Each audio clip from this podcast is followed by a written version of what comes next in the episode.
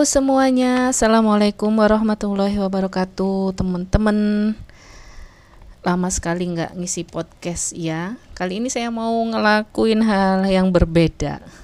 Jadi di saya sedang ada di depan laptop Membuka storyal.co Dan satu apa namanya ya Buku baru berjudul Sejak Akhir Januari Niatnya ini menjadi curhatan atau tulisan setiap hari sejak 2 Januari 2021 karena merasa menyesal kelewatan tidak menulis detail tiap hari ketika pandemi kemarin selama tahun 2020 ya emang panik banget ya.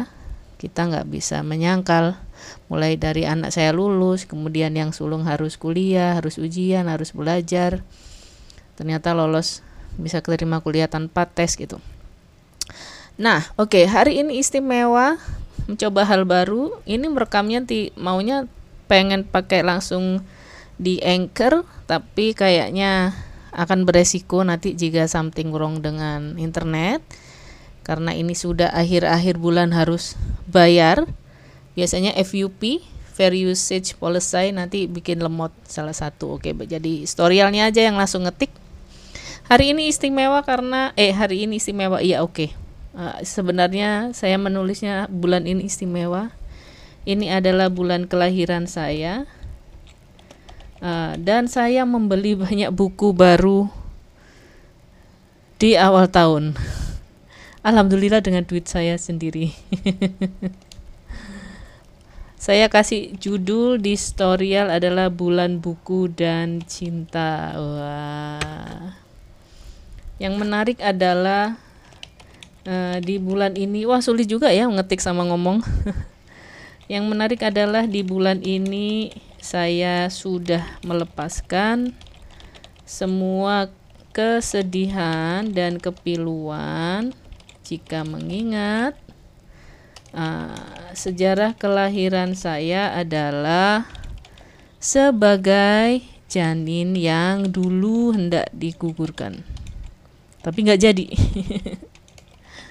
Karena karena ada Bude dan Pak D dari pihak ibu saya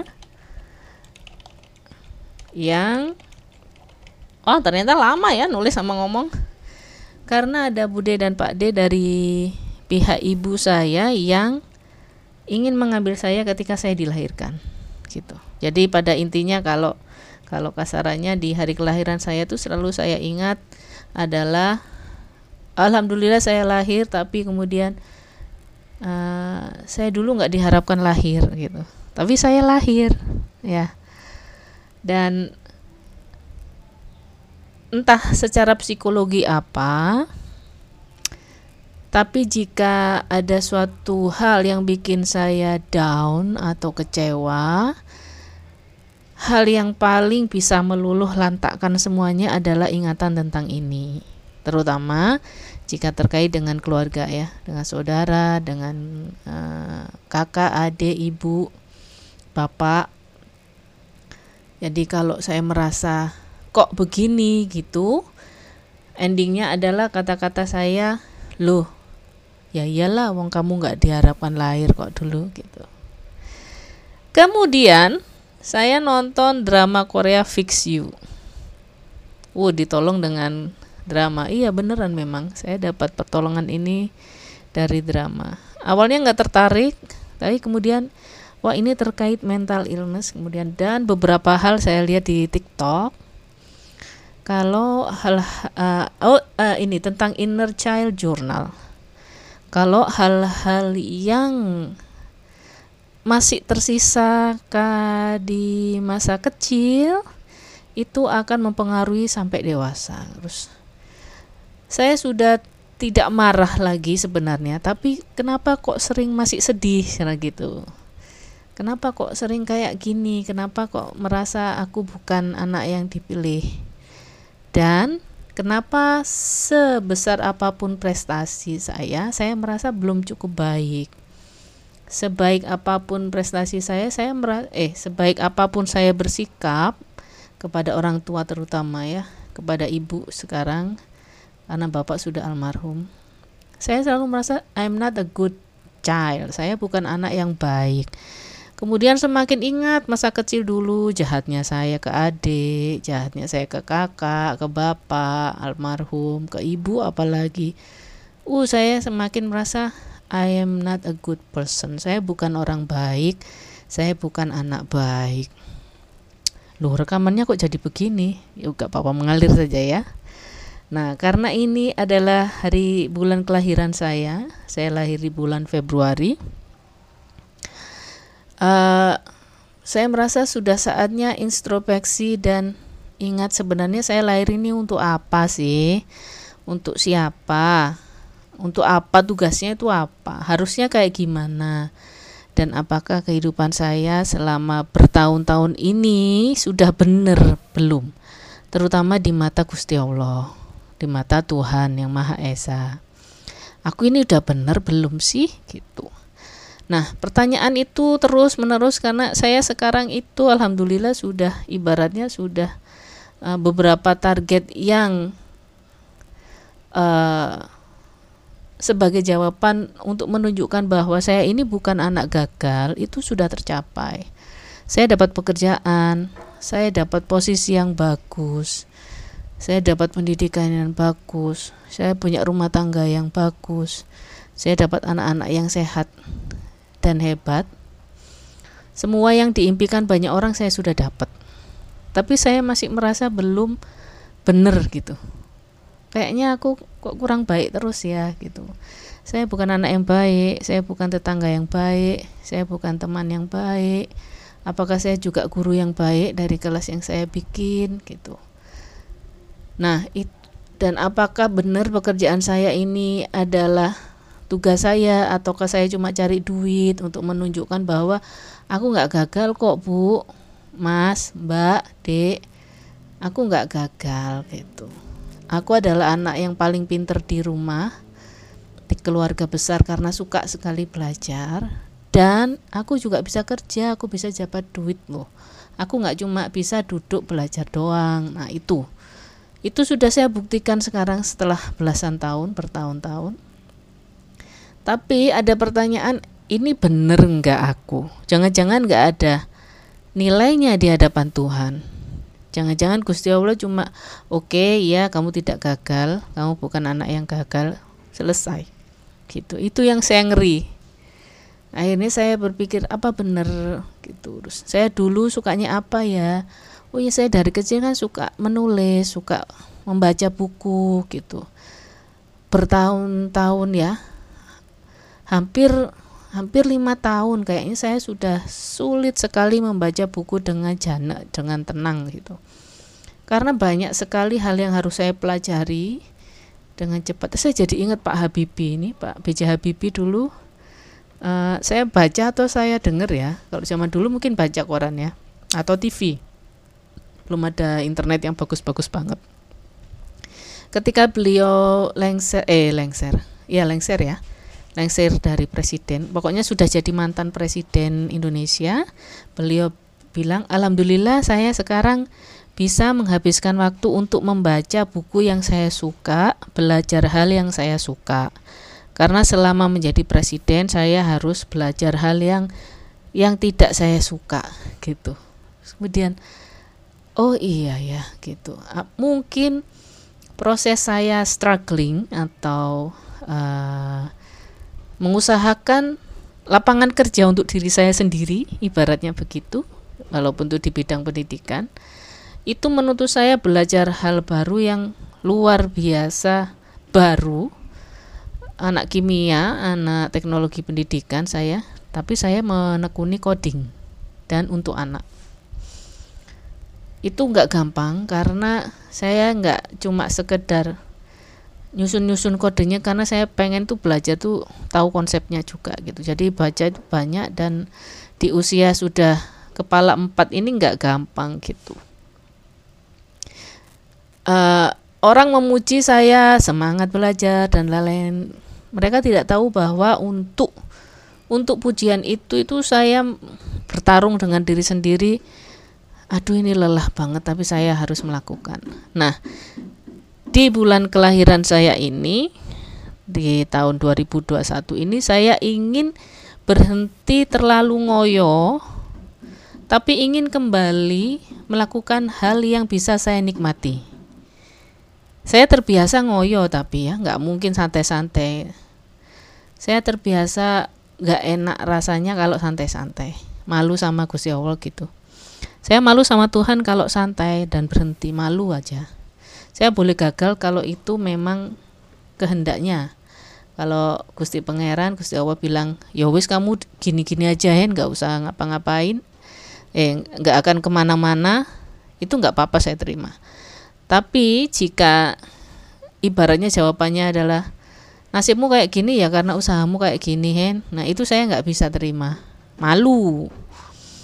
Nah mempunyai kesungguhan dan kengoyoan atau bekerja jauh lebih keras dari orang lain itu sepertinya sudah habit ya, sudah kebiasaan bagi saya. Nggak enak kalau biasa-biasa aja atau terlalu santai itu kayak eman-eman udah dikasih kesempatan hidup, dikasih kesempatan ini itu gitu. Tetapi saya ingin menyeimbangkannya dengan hal yang emang berharga buat saya, yaitu menulis dan membaca buku. Nah, tidak mudah karena switching dari layar dan sesuatu yang saya cepat. Jadi biasanya saya baca artikel cepat, tutorial cepat, video kayak anak-anak sekarang itu. Uh, lalu segera bikin lagi, misalnya e-book, tutorial dan lain-lain itu segera bikin. Sekarang saya harus membaca buku dengan lebih ritme lebih lambat dan harus habis. Kalau dulu nggak pakai dipaksa, mau setebal 600 halaman tiga hari selesai baca. Dan saya menikmatinya sampai tenggelam di bacaan itu. Nah saya pengen sekali bisa begitu lagi. Kemudian saya merasa eh sudah saatnya saya switch kembali ke buku. Mungkin belum bisa menulis dengan benar. Ya sudah saya membaca dulu sekarang bulan Februari saya mas dan saya menyelesaikan satu kelas coding scratch untuk anak di Udemy. Targetnya bulan ini juga launching selesai, insya Allah uh, selesai ya. Pokoknya sebelum Maret udah selesai. Bulan ini aja lah, saya nggak mau terlalu gegabah harus tanggal 16 Feb tanggal uh, apa namanya awal Februari sebelum ngajar anak-anak selesai nggak deh. Saya tenang-tenang saja sampai semuanya beres, nggak mau saya cut rencananya saya pengen lengkap gitu. Nanti biar yang ngambil kursusnya itu benar-benar dapat banyak pelajaran nggak kecewa. Nggak nggak mau ngecewain orang. Januari semoga selesai. Kalau nggak selesai ya nggak apa-apa karena saya pengen lebih slow. Slow slow motion slow hidupnya lebih slow. Sambil baca buku. Saya kasih waktu mungkin antara tiga bulan atau sampai enam bulan saya menikmati harus bi bukan harus bisa saya pengennya bisa kembali menikmati buku. Sampai sampai mengatakan kata harus saja saya udah nggak mau lagi. Karena itu lelah banget. Itu adalah kata-kata yang saya camkan sejak kecil. Harus harus harus harus. Sekarang saya pengen. Saya ingin dan semoga bisa menikmati lagi membaca buku dan saya kemudian di akun satu akun lagi Akademi Prasetyo ini di Instagram saya memfollow semua penulis buku dan novel yang dulu saya hindari ketika saya sedang struggling men, uh, mencari jati diri atau anggaplah jati diri ya atau personal branding atau niche atau pekerjaan yang bisa menghasilkan untuk saya ya itu tadi untuk membuktikan saya bukan anak yang gagal gitu. Dan setiap saya mempunyai target satu hal itu pasti hal lainnya saya tutup supaya nggak bingung. Nah sekarang saya sudah mencapainya dan ketika di kelas mengajar materi apa pun saya sudah siap sudah nggak nggak nggak setiap mau mau ngajar saya harus belajar lagi. Saya sudah siap dengan mengulangi mengulangi. Materi juga ada ada ebook ada video ada beberapa yang belum tapi gampang. Maka saya ingin kembali ke buku intinya. Jadi lalu dengan gilanya saya membeli banyak sekali buku. Yang pertama saya beli bukunya Tasaro GK saya dulu kenal Tasaro GK itu gara-gara minjem novel Nibiru waktu di perpustakaan Balai Kota Surabaya. Itu pertama kali dan terakhir, eh kedua ya. Karena harus kembaliin. Di situ saya minjem bukunya tebel banget 600 halaman. Anak saya masih kecil gitu saat itu ya. Uh, atau TK atau kelas 1 2 SD yang anak kedua. Dan saya baca itu hanya tiga hari apa ya udah selesai dua 600 halaman tulisannya ini biru bagus banget mirip-mirip Harry Potter kalau saya bilang. Coba jadi film pasti bagus. Kalau ada pembuat film yang mau. Kemudian nggak sengaja barusan aja beberapa bulan yang lalu saya baru tahu Tasaroke kan saya pikir orang Jepang dan itu saya pikir buku terjemahan saya nggak ngeh. Kemudian loh Tasaroke ternyata orang Indonesia gitu dan ternyata tulisannya banyak. Kemudian di Facebook kemarin seminggu yang lalu ada yang share bukunya Tasaru GK uh, pokoknya tentang suami istri gitulah romantisme romansa gitu. Terus saya komen terus beliau bilang beli saja nanti. Wah kok tanda tangannya itu kata-katanya dari Tasaru kok bagus banget gitu dalam gitu banget. Secara religi juga dalam secara uh, humanity juga dalam romansa juga dalam. Terus Mbak beli aja langsung nanti dapat tanda tangan sendiri dengan kata-kata yang berbeda. Oh penasaran pengen. Ini saya beli, saya japri itu. Saya kembali follow Instagramnya Tasaru GK. Ternyata beliau follow saya dan saya nggak follow back gitu loh. Aduh sombong banget kan ya. Kemudian dulu dulu perasaan nggak aktif gitu. Ternyata loh sekarang aktif. Uh, saya beli dua buku Kemudian penasaran uh, lihat di Ipusnas, lihat e-booknya Tasaru tentang Muhammad. Wih, ya ampun bagus banget. Biografi Nabi Muhammad tapi nulisnya kayak novel gitu dan detil sampai kebayang ke adegannya itu lo kebayang. Itu kehebatannya Pak Tasaru GK ini. Wih, kalau baca buku ini di HP ukuran 4 inci ya si dom ripatku meletek kali ya. Penasaran aku nyari bukunya deh saya cari bukunya. Saya tanya yang tadi pesen langsung di istrinya Pak Tasaro yang dua hanya dua buku tentang Al-Masih dan apa ya genggaman cinta atau apa gitu lupa saya satunya. Katanya beliau nggak punya, hanya punya dua judul itu. Kemudian saya cari di mizanstore.com langsung ada sekitar yang ada hanya berapa buku ya. Yang seri Muhammad harusnya empat saya hanya dapat dua. Kemudian uh, beberapa novel lainnya dan satu buku anak. Saya pengen tahu karena saya pengen sekali bisa nulis buku anak terkait dengan kelas coding anak ya. Pokoknya saya pengen memulai sebagai penulis buku anak gitu. Saya ambil semua jadi saya beli sekitar 7 buku. 7 buku ditambah dua buku beli di uh, siapa namanya? Istrinya Tasaru berarti 9 buku Kemudian saya mencari Instagramnya A Fuadi atau Agus Fuadi yang nulis Negeri Lima Menara. Uh, tiba-tiba beliau memposting ada workshop menulis novel. Uh, langsung ikut deh. Ikut sudah saya. 100 ribu sekali pakai Zoom. Nanti tanggal 14 kalau nggak salah. Kemudian wah sama kayak Tasaru GK nih, bukunya bisa langka, hilang di pasaran. Saya cari deh sekali lagi belinya di oh di top di Misan Store ndak ada saya cari di Topet banyak dan murah banget kayaknya lagi diobral gitu sedih banget ya. Dan saya dapat paket dari Negeri Lima Menara itu harusnya ada empat buku. Saya Negeri Lima Menara udah punya. Ada tiga buku Rana, Rantau dan Muara kalau nggak salah. Dan itu satu paket hanya 61 ribu. Tiga buku itu harganya cuma 61.000 langsung saya beli. Oke jadi Anwar Fuadi saya beli tiga buku dan satu workshop Anwar Agus Agus Fuadi sorry. Namanya A Fuadi kalau di ini ya. Kalau di nah, nama pena. Jadi pengen nama saya singkatan aja Henny PR nanti ya. Sama kayak nama di storyal dan ini anu Twitter.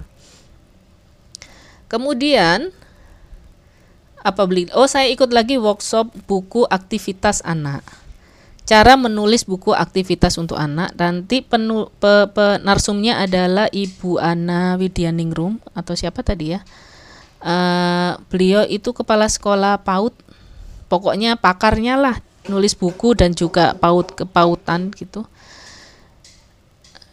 Uh, yang nge-share adalah Mbak Yeti Nurmalayani. Teman saya saya kenal karena beliau penulis di Facebook. Kenal aja saya lupa kenalnya karena gimana sering komen-komenan gitu kayaknya. Beliau punya publishing penerbitan sendiri. Kemudian bikin kelas itu saya ikut. 100 ribu juga tiga hari di WhatsApp. Nah karena saya butuh kepengen bikin learning learning kit sorry. Uh, kit pembelajaran apa kit itu apa ya? Paket pembelajaran coding anak dan saya pengen bisa dapat sampai bukunya workshopnya worksheetnya nah ikut menulis buku cerita aktif eh buku aktivitas anak kan bagus banget kan dan, dan narsumnya dimention sama Mbak Yeti di Facebook saya langsung saya add friend ibunya ibunya kebetulan hari ini nge-share uh, konten YouTube-nya tentang mengatasi anak kecanduan gadget. Waduh, bagus banget. Saya saya nggak tahu beliau menulis buku. Dan ternyata video itu adalah membahas satu bab dari bukunya. 77 permasalahan anak. Saya pikir ala itu paling 77 poin biasa kayak saya bosen gitu-gitu biasanya buku gitu isinya cuma kayak ngerangkum gitu tipis palingan ya 100 halaman paling pol gitu ketika saya lihat videonya wah bukunya tebel nih terus ketika dilihat daftar isinya wah ini saya butuh ini saya tanya lagi ke beliau bu saya bisa beli buku di ibu gitu saya tunjukkan video saya yang tentang kenapa ngeran kelas coding karena ingin mengatasi uh, anak anak yang kecanduan gadget atau mencegahnya gitu Beliau bilang ada di deskripsi bisa beli di uh, link yang saya kasih. Saya buka lagi ada di Topet, beli, ngechat, dijawab, langsung check out, langsung bayar pakai OVO, kebetulan OVO saya masih ada dan kebeli. Saya beli lagi. Jadi berapa buku sudah? Sudah hampir 13 buku ya.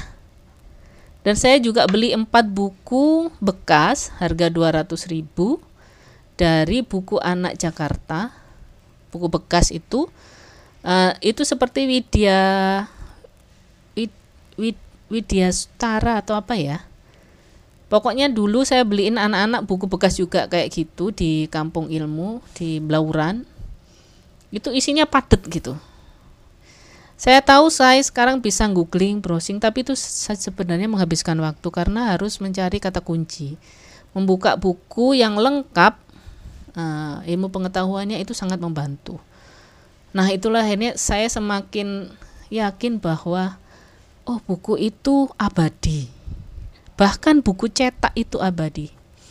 Saya struggling bertahun-tahun di blog sejak 2009 dan go online mencipta me, menyuarakan beberapa hal secara online dan itu seperti angin lalu aja rasanya gitu.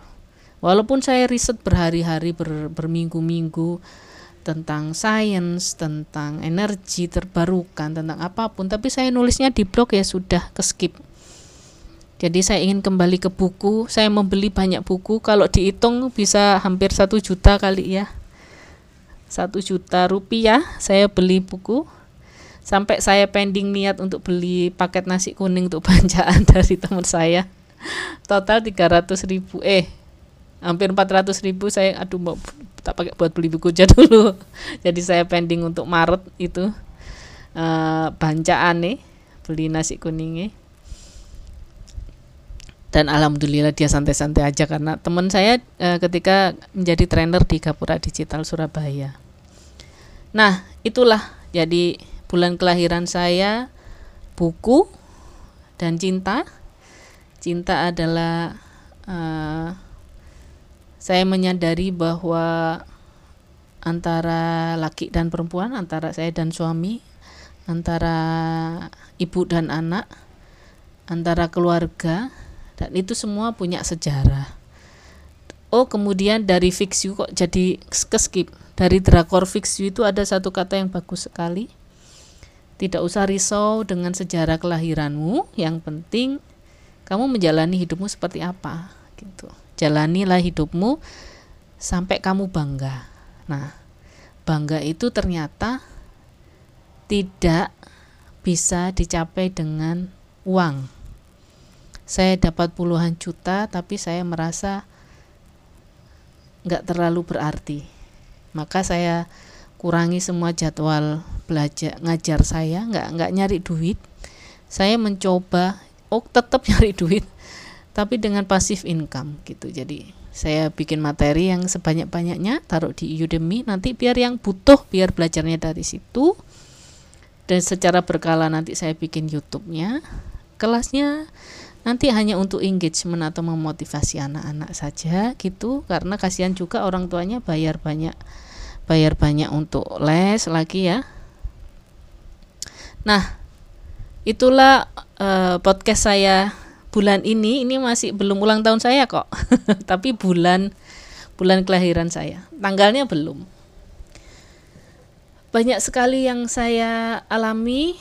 Semoga bisa menjadi inspirasi dan wawasan baik bagi teman-teman semua dan dan yang pasti jadi sejarah bagi saya sendiri terutama bahwa menulis bareng ngomong itu tidak bisa jadi saya baru menulis tiga kalimat ini di storyal sudah selesai 26 menit merekam di uh, sound recorder. Terima kasih bagi yang sudah menyimak dan jika anak-anakku atau suamiku nanti menyimak suara ini uh, kelak entah kapan ya.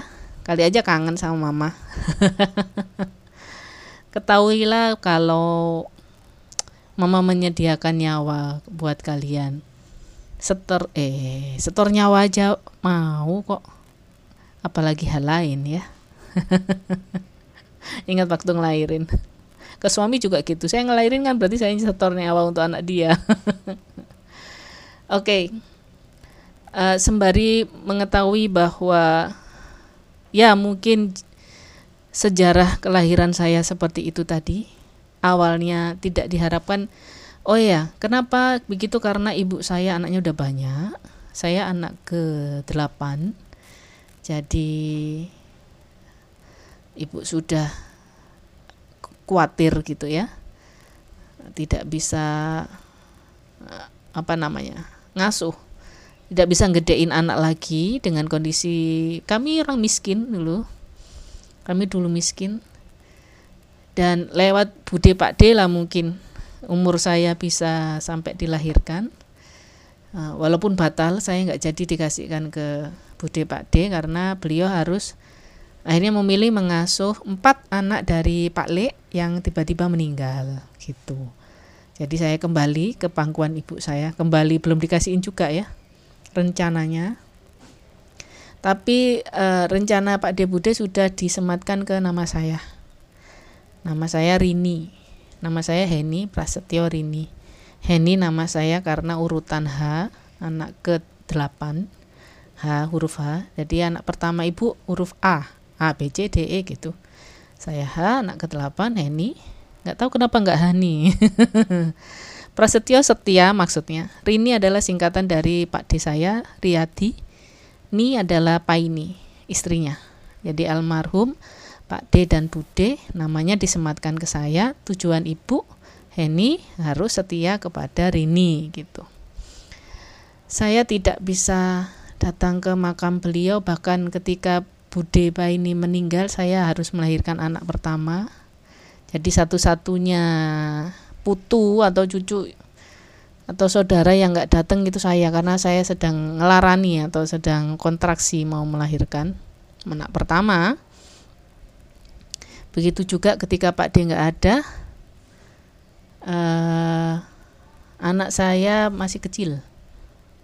Ya kalau nggak salah seperti itu.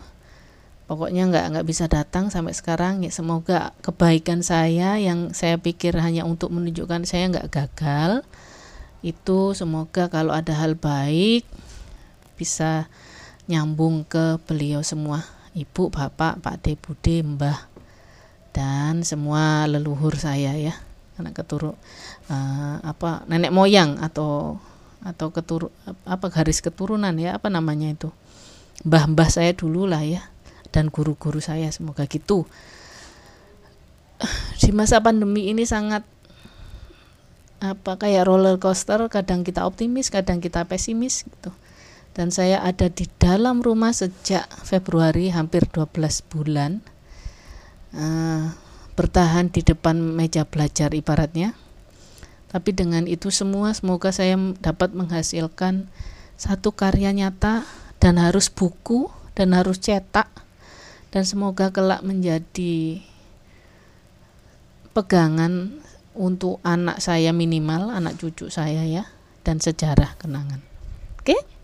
Selamat kembali ke buku, teman-teman yang suka buku. Mungkin podcast ini nanti juga banyak cerita lagi dengan buku dan saya ingin lebih rileks sekali menjalani hidup ini. Saya saya nggak suka masak tapi saya coba santai-santai aja ketika harus masak. Udah setahun ini masak mulu, bisa sehari tiga kali saya masak menerima semua keterbatasan ini dengan santai-santai saja. Oh, tinggal hidup aja kok ya. Kalau kata Gus Baha salah satu kiai aku isin aku uh, ngersulo ning kerajaan Allah. Saya malu. Ngersulo itu apa ya? Menggerutu atau berkeluh kesah sambatan di kerajaan maksudnya di bumi ciptaannya Gusti Allah. Malu isin ya semoga dengan bekal malu tidak berbuat uh, yang terbaik untuk kita sebagai manusia itu bisa jadi bekal banget. Oke, semoga menginspirasi. Assalamualaikum warahmatullahi wabarakatuh. Selamat pagi. Hari ini Kamis 4 Februari 2021 jam 8 lebih 9 waktu Indonesia bagian barat podcast dibuat di meja belajar di sebelah kasur jati warisan dari ibu saya di kamar dengan suasana di depan ada suara tukangnya tukang suara tukang yang merenovasi rumah tetangga jadi rame. Dan suami saya bekerja di lantai bawah anak-anak sekolah di kamar masing-masing. Satunya kuliah, satunya sekolah online. Semoga pandemi segera usai dalam arti kekebalan imunitas komunal herd immunity sudah sudah terbentuk dan kita bisa sesekali bertemu muka tidak hanya lewat suara di udara seperti sekarang. Baik, semoga menyenangkan semua ya dan yang mengalami hal yang rumit seperti hidup saya ini bisa loh berbagi cerita dengan saya silakan DM ke Instagram boleh mention dulu nanti kita cerita mau lewat telepon atau mau lewat email juga boleh ya. Silakan datang ke Twitter saya @hennypr dan Instagram @hennyprasetyorini lengkap. Mohon maaf jika ada kata yang salah. Terima kasih atas menyimaknya. Semoga mendapatkan hal bagus, yang kurang bagus jangan, ya. Oke. Jangan pernah uh, merasa bukan jangan pernah. Kembalilah ke perasaan bahwa kalau sudah dilahirkan berarti ada tujuan yang baik di balik itu. Ya, nggak mungkin salah saya ini anak yang gagal. Itu mah perasaan saya aja. Dan entah entah karena apa apakah karena faktor biologis ketika ibu saya dulu hamil sangat kecewa atau sedih atau panik uh, mungkin mungkin juga begitu atau faktor lingkungan atau faktor diceritain jadi mindset saya gitu. Nanti bisa sedikit-sedikit saya pelajari tapi yang penting saya melas, melepaskan kesedihan itu dan ingin berterima kasih kepada ibu walaupun nggak bisa datang khawatir saya mau datang. Ada teman udah positif ada uh, bapaknya temen yang tiba-tiba meninggal gitu. Takutnya yang nekat orang-orang muda yang kena orang-orang tua sama virus corona. Kasihan ya. Oke okay, stay at home. Ikuti saja apa yang ada aturan dari negara. Ingatlah orang tua aja. Kasihan mereka nggak ngapa-ngapain udah udah susah tidur malam, udah nggak enak badannya, pegel semua, kita harus nambah-nambahi derita karena virus corona. Sehat selalu teman-teman semua ya. Selamat pagi, Assalamualaikum warahmatullahi wabarakatuh. Salam kebajikan.